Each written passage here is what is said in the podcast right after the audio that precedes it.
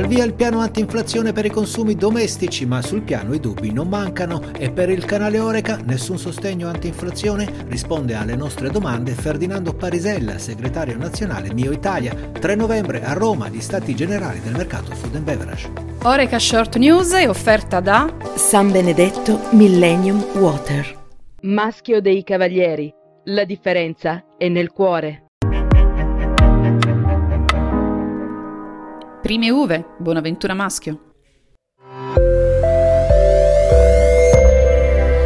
Buongiorno e bentrovati nel podcast di Oreca Channel Italia. Buon inizio di settimana. Una settimana che per il settore dei consumi food and beverage si apre con il famoso piano antinflazione sottoscritto a Palazzo Chigi dall'esecutivo e i rappresentanti di Confesercenti, Confcommercio e Feder Distribuzione.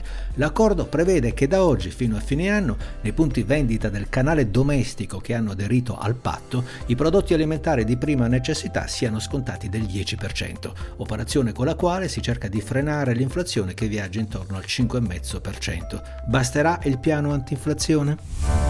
Tuttavia, premesso che il piano antinflazione grava per lo più sulle aziende di produzione e distribuzione, gli sconti in buona sostanza sono a loro carico, altri dubbi non mancano. Secondo Asso Utenti, la mossa potrebbe non determinare i risultati preventivati per colpa del caro carburanti. I prezzi alti di benzina e gasolio rischiano infatti di mandare in fumo i soldi risparmiati dagli italiani con gli sconti al supermercato. Da qui la richiesta dell'associazione al governo di intervenire con un taglio alle accise dei carburanti. Sul punto il governo non si espone più di tanto tanto.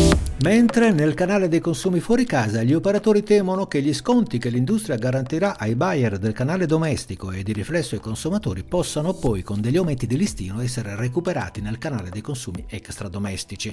Ipotesi da verificare. Sta di fatto che il piano antinflazione non coinvolge in nessun modo il mercato dei consumi fuori casa. Oppure il recupero della spesa dei consumatori nel canale domestico favorisce anche i consumi fuori casa? Sul punto abbiamo raccolto il parere di Ferdinando Parisella, segretario nazionale di Mio Italia, che associa i ristoratori italiani. Potrebbe migliorare, potrebbe cambiare la situazione anche nel settore ristorazione? Salve direttore, un saluto agli ascoltatori del tuo podcast. No, no, no, la situazione non cambierà di molto, anzi andiamo incontro anche all'inverno. E, um, il problema è, il tema è sempre lo stesso, la capacità di spesa degli italiani e, e fortunatamente per ora ancora ci sono stranieri in giro per l'Italia. Abbiamo anche chiesto a Parisella cosa sarebbe invece opportuno fare da parte dell'esecutivo, quali politiche fattive per un settore che conta almeno 350.000 aziende con un indotto che dà lavoro a 1.200.000 persone. Parisella. Quello che andrebbe fatto per tutte le piccole imprese, tutte le piccole imprese. Quindi se ne parla, cuneo fiscale, ma se ne parla soltanto, purtroppo se ne parla solo, io ho vissuto anche gli anni Ottanta per cui erano diversi i prelievi all'epoca, oggi è, è, spaventoso e in tasca al lavoratore resta poco, per quello gli, gli stipendi poi netti per 14 mensilità rimangono, uh, rimangono bassi, non ci sono alternative, è l'unica cosa su cui si può incidere.